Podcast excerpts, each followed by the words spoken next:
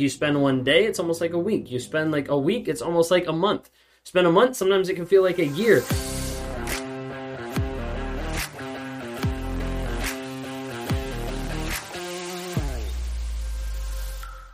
Were you the person that made everything seem great until one day it wasn't?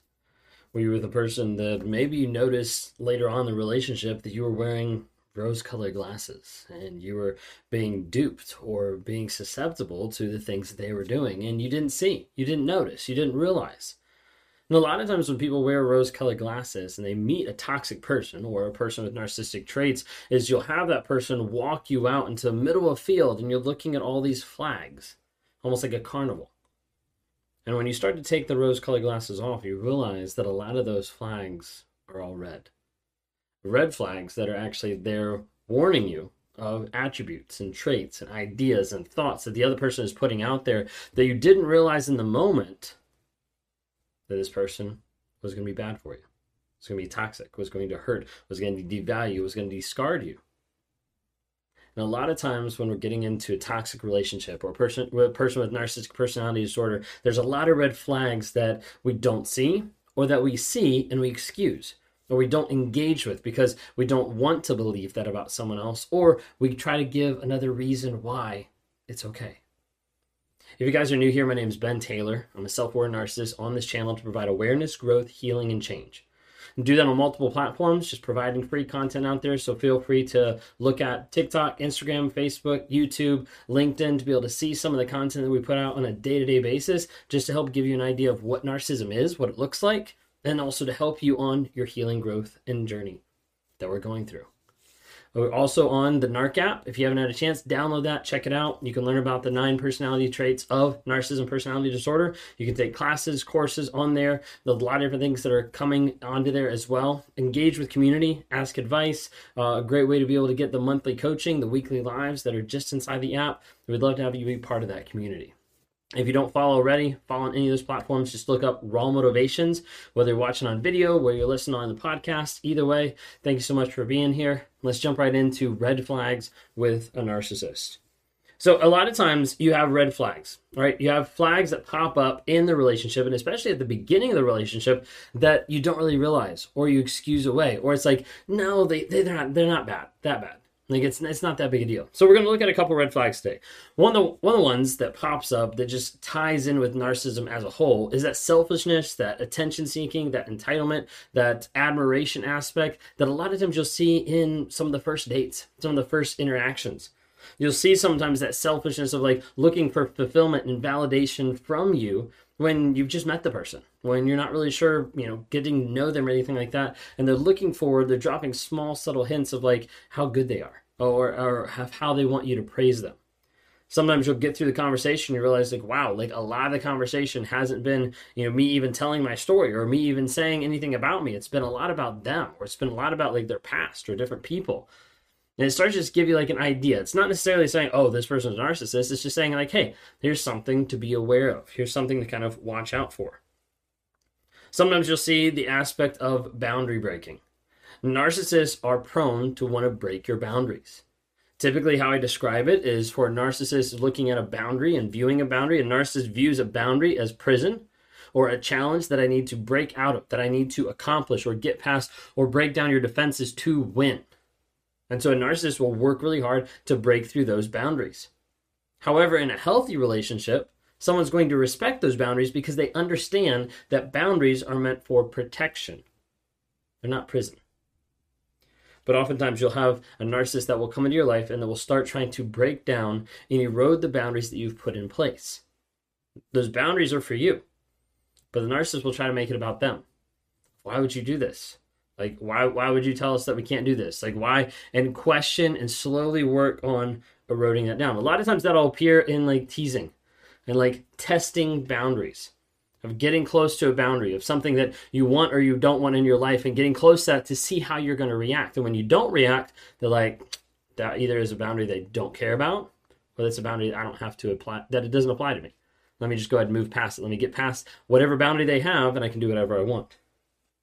Sometimes they'll use it with like tiny bit of like belittling, of like trying to give the idea that your boundary is, is really childish. Like your boundary is too masculine. Your boundary is too toxic. Like your boundary is really selfish. And when you get upset or when you try to hold those boundaries and then you start like getting upset because they're crossing those boundaries and breaking them, what they say? They call you too sensitive. You're too sensitive. You're overthinking this. And a lot of times they'll try to minimize that aspect of a boundary. If you're developing a boundary, keep in mind really quick that a boundary is not meant for other people. Boundary is not meant for anybody else out there. A boundary is meant for you. And as a result, it applies to all your relationships, healthy and toxic. But a boundary for you is the level of how much shit you're going to tolerate. How much streaming you're going to tolerate at you how much cheating you're going to tolerate, how many lies you're going to tolerate. Like that's what that boundary is for, is saying, hey, like if you want to keep lying, that's totally fine. You're just not going to do it in my relationship. And I'm going to go ahead and keep moving the direction I need to move and not adhere to what you're putting out there, not adhere to the lies you're having. See, that's a boundary that's not controlling the other person. You can lie if you want, but it's not going to be with me.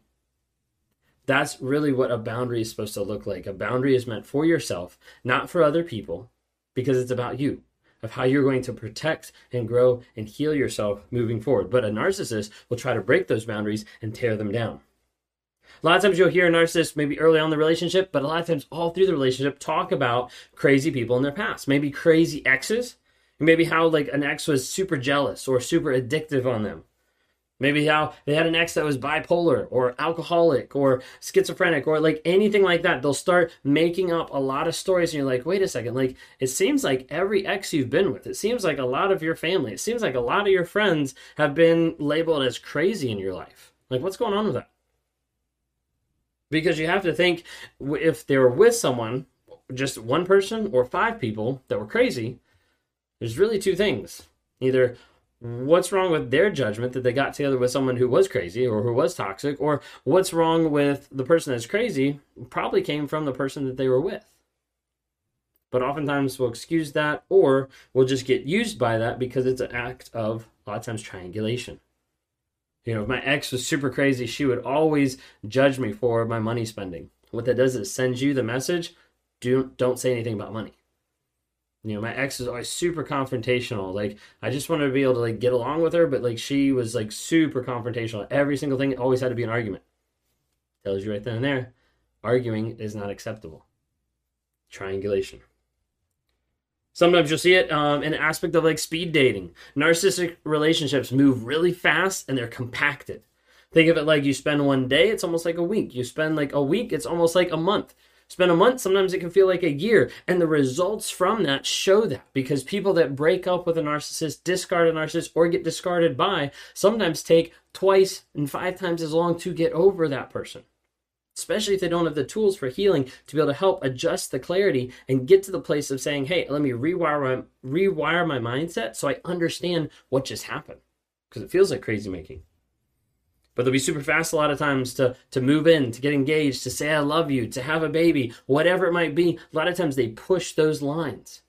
And you have to be careful. And a lot of times in a relationship you have to learn how to say no for those boundaries and you also have to slow it down and see how the other person is going to react that's when they start testing those boundaries even more another red flag is seeing the idea of, of provoking jealousy and envy a lot of times you'll see a narcissist manufacture emotions in you. It comes to the fact of like triangulation.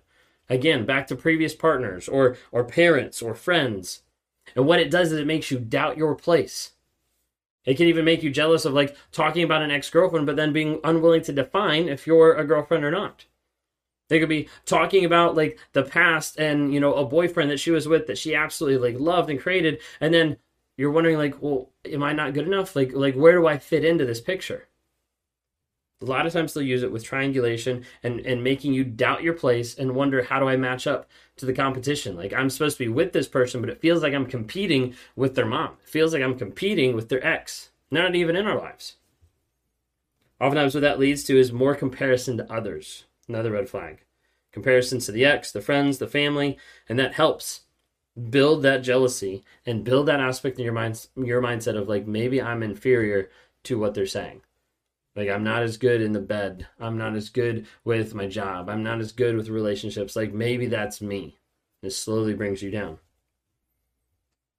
Couple things you'll see sometimes as a red flag is cracks in the mask. That good person that you saw at the beginning of the relationship, or that good person that you're experiencing now as you're going out, as you're dating, and all of a sudden you notice uh, an interaction or a reaction that seems out of character. Maybe it's how they just yelled at their niece. Maybe it's how they just kicked the dog. Maybe it's how they just got upset in traffic, and you're just like, wait a second. Sometimes what you're seeing is you're seeing a glimpse of what's actually behind the mask. It's just hidden for societal means or for to look better.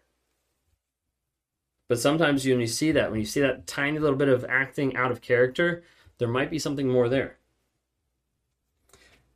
And the last red flag I wanted to bring up is the idea that when you're with a narcissist, you end up having the narcissist become your life. Like that's it. Like that's your source of validation, that's your source of income, that's your source of supply as far as like being able to understand, hey, this person is the only person that I can have because a narcissist will get to the place where they treat you as their only supply and they make you isolated. And then they go out and do everything else with everybody else. But like they get to a place where they keep you isolated from your friends, from your family, and you start isolating yourself just to be there for them when they call you up and they're expected to answer right away, when they call you up and you're expected to go or do or be or whatever it might be, that isolation happens.